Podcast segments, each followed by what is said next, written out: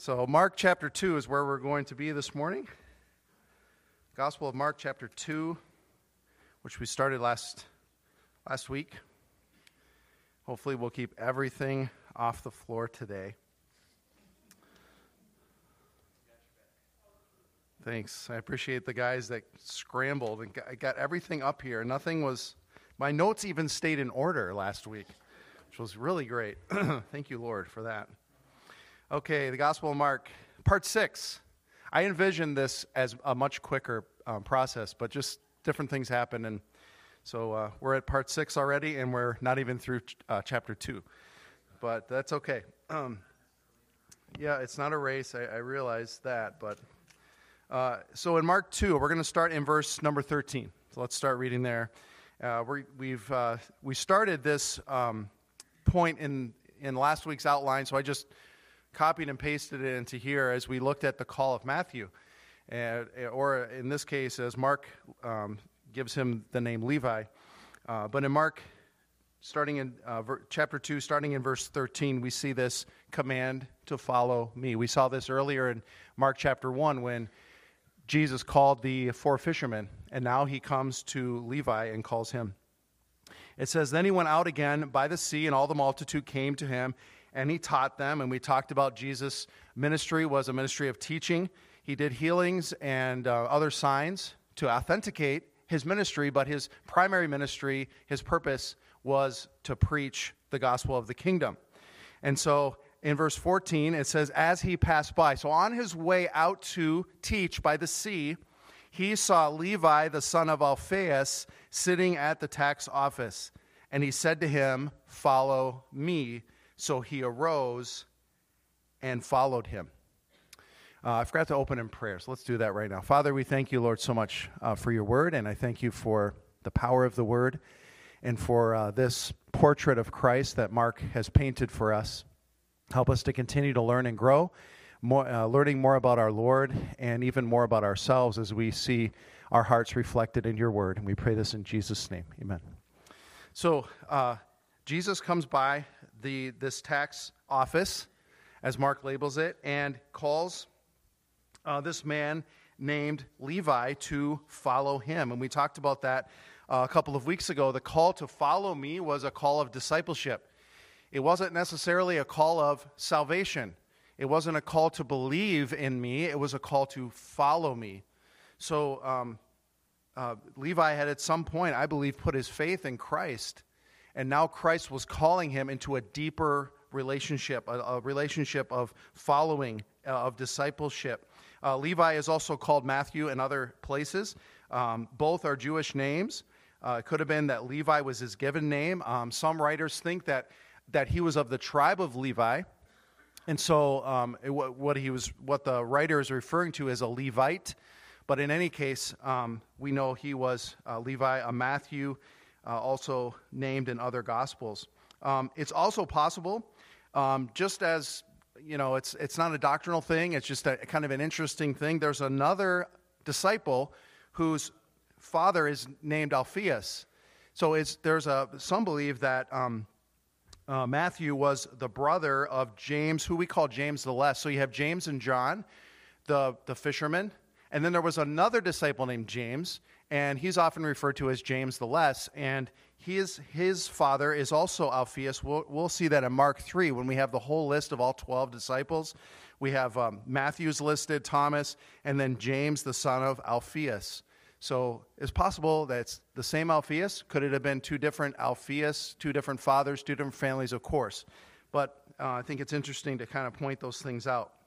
Now, it does say uh, that Matthew or that Levi uh, was sitting at a tax office. So I want to take a moment and just talk about what it meant to be a tax collector and how that was viewed um, in the culture in which uh, this is taking place.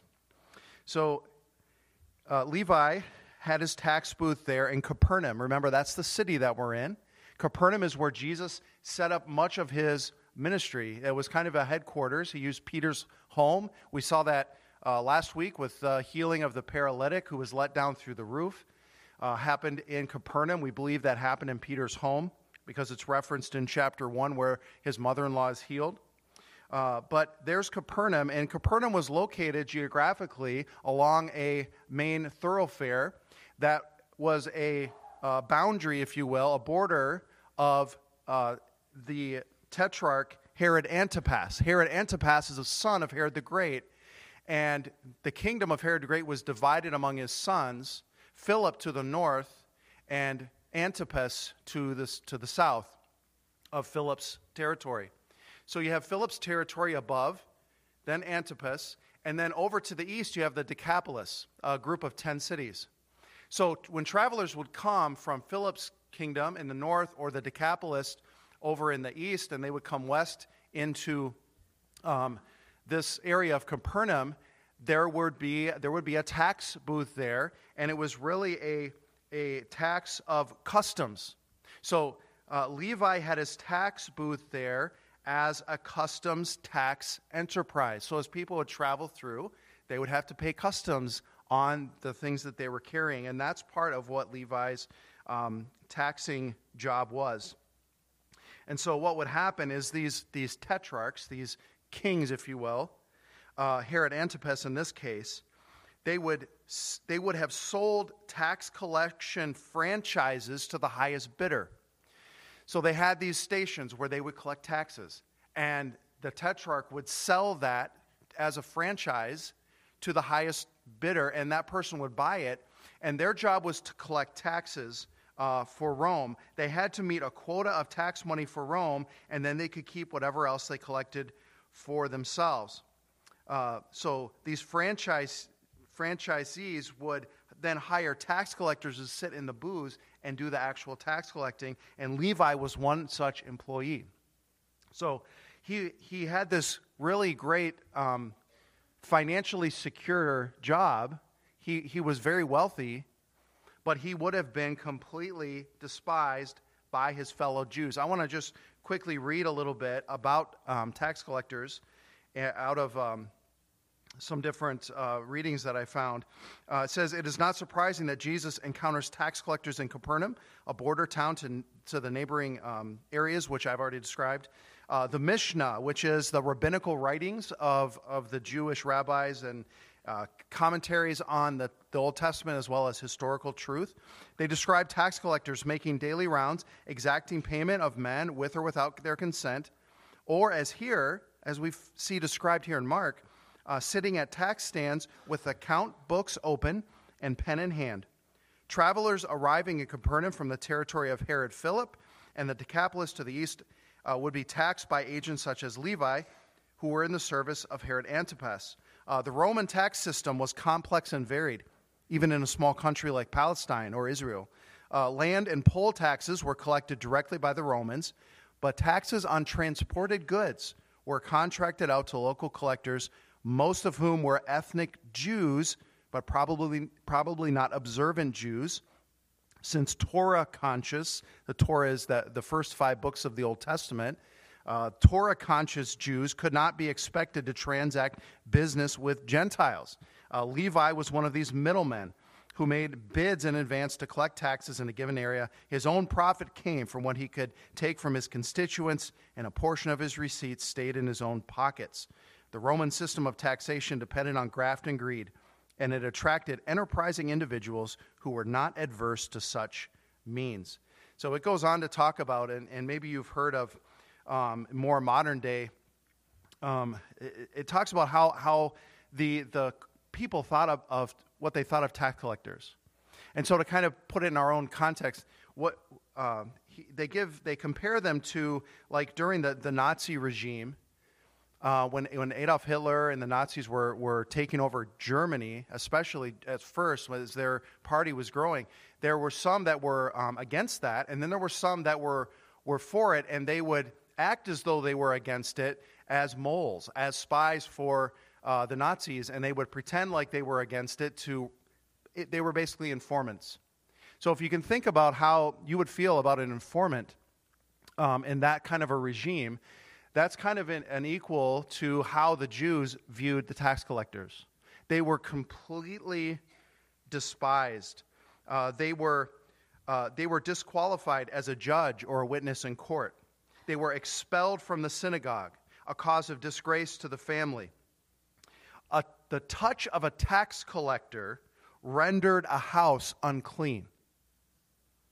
That's how, how uh, despised they were. Jews were forbidden to receive money and even alms from tax collectors. Uh, they believed that that collection was robbery. Uh, Jewish contempt of tax collectors is epitomized in the ruling that Jews could lie to tax collectors with impunity. So it was okay to lie to, lie to these guys. That's how much they were despised. Yet, this is who Jesus calls to be his disciple. Just think of the unorthodox calling of Levi. It was one thing to call the fishermen, uh, but they were not despised necessarily like the tax collector was. And yet Jesus calls him. Levi, at some point, came to believe in Jesus. Now he was ready to be his disciple. Can Jesus call anyone to be his disciple? Does he call anyone? Um, he left behind a lucrative career. He left behind the financial security that that tax office afforded him. He did that to pursue the Lord Jesus and the eternal rewards. As 1 Peter, uh, Peter in 1 Peter 1 4 says, to an inheritance incorruptible to an undefiled that does not fade away, reserved in heaven for you. This is what uh, Matthew chose over his lucrative yet dishonest tax collecting career. As we move on into verse 15, uh, we see that Jesus, now, now that he's called Matthew or Levi, uh, he ends up at, at his home. And now it happened as he, Jesus, was dining in Levi's house that many tax collectors and sinners also sat together with Jesus and his disciples, for there were many, and they followed him. So Jesus heads over to Levi's home for a feast. Um, we'll see this again when we get to, and I don't, I don't, I don't remember if Mark has the count of Zacchaeus, but uh, the same, same idea. This tax collector turned believer, and he goes to the home for a feast. Um, not only Jesus and his disciples, including now Levi as one of them, but also many of Levi's friends and companions, his former associates. So Levi is one of those that's calling everyone together come and meet this Jesus of Nazareth, this rabbi who actually called me out of the, the tax booth and invited me to follow him. And if you think about it, these were probably the only individuals that would have entered Levi's home if the touch of a tax collector rendered a home unclean, what did most people think of the home of a tax collector, uh, where he lived daily?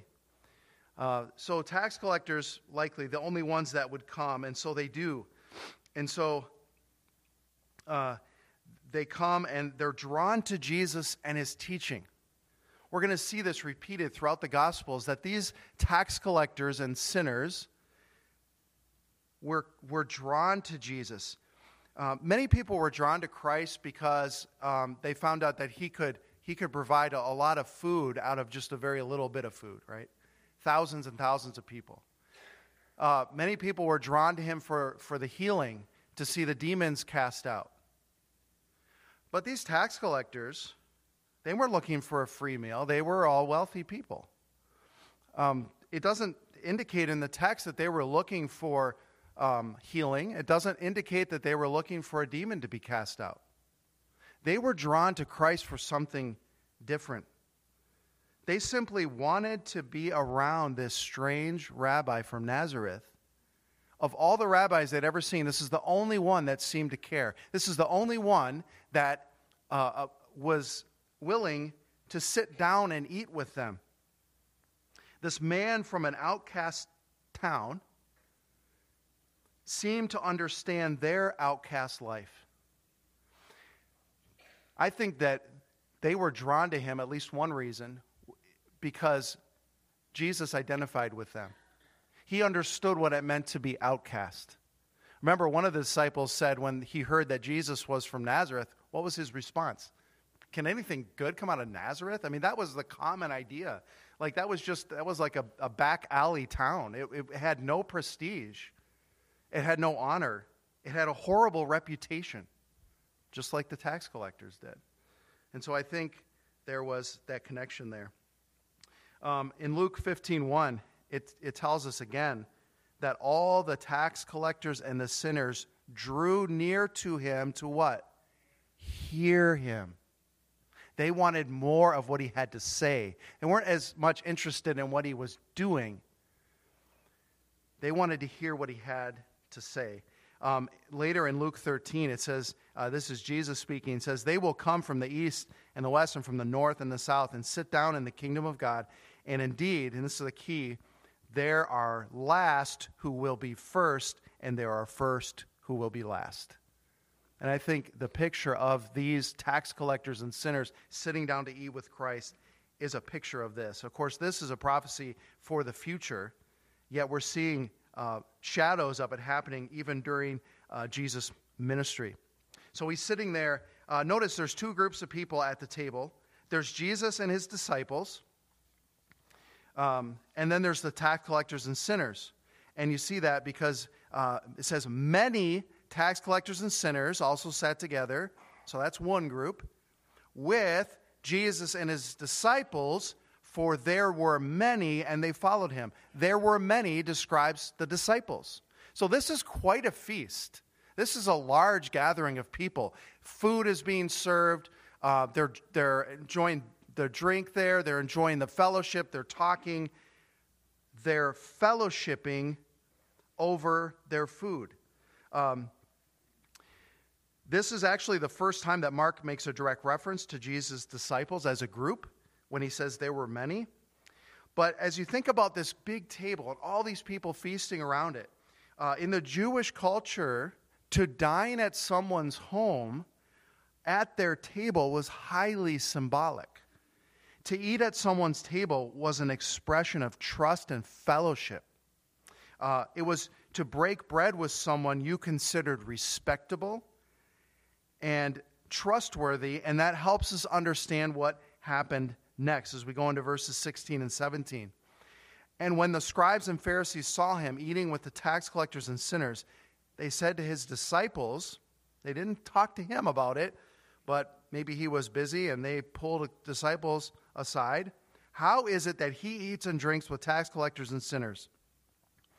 Uh, when Jesus heard it, he said to them, Those who are well have no need of a physician, but those who are sick. I did not come to call the righteous, but sinners to repentance. Now, Mark does not indicate that if this happened at Levi's home or not. We tend to think of it that way because it, it kind of, he doesn't give a gap. It just goes from 15, the feast, to 16. But apparently, they had walked by, they had seen this happening somehow and, and questioned it. So the religious leaders, they'd been hearing, they'd heard Jesus teach already. They remember he was in the synagogue back in chapter 1, and then he made a circuit preaching in all the synagogues of Galilee. Now he's come back into Capernaum. So they've heard him teach. They have seen him perform miracles like casting out demons and healing. That was one thing. But now he's doing something completely uncharacteristic for Jewish rabbis. He's sitting at a table and eating with tax collectors. This, they, they were just totally scandalized by Jesus' choice here. Um, and Jesus gives them this, this response. He says, Those who are well have no need of a physician, but those who are sick. So Jesus gives them this well known proverb. They would have known this. This was a, a, a saying, and it's just a common sense thing, but it was kind of a proverb. Those who are well have no need, need of a physician, but those who are sick. They would have understood that and they would have agreed with it. But then Jesus um, takes that parable, or the, I'm sorry, that proverb, and he adds to it. He rephrases his purpose statement. He rephrases his mission statement. He says, I did not come to call the righteous, but sinners to repentance. So those who are well and the righteous, that's the connection there. And those who are sick and the sinners. He's, he's helping them, trying to help them, and teach them see these two groups. And he's trying to get at a deeper meaning here. Apart from Christ, everyone is sick and a sinner. We are only made judicially righteous by placing our faith in Christ. And that's what he is trying to get at. He doesn't always say it right out, right? Jesus often uses, in fact, the Gospels tell us every teaching he did was, was parabolic, it was always in parables.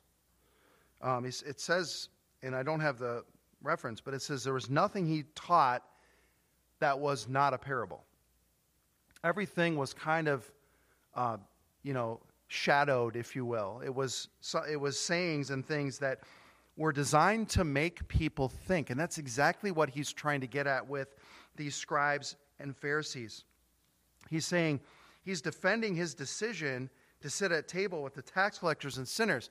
Why? Because he's not sitting with the Pharisees because they're well and they're righteous? No.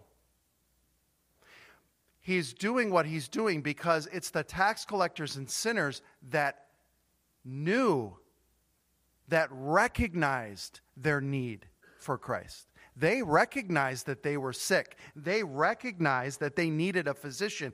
The tax collectors and sinners recognizes, recognized that they were sinners.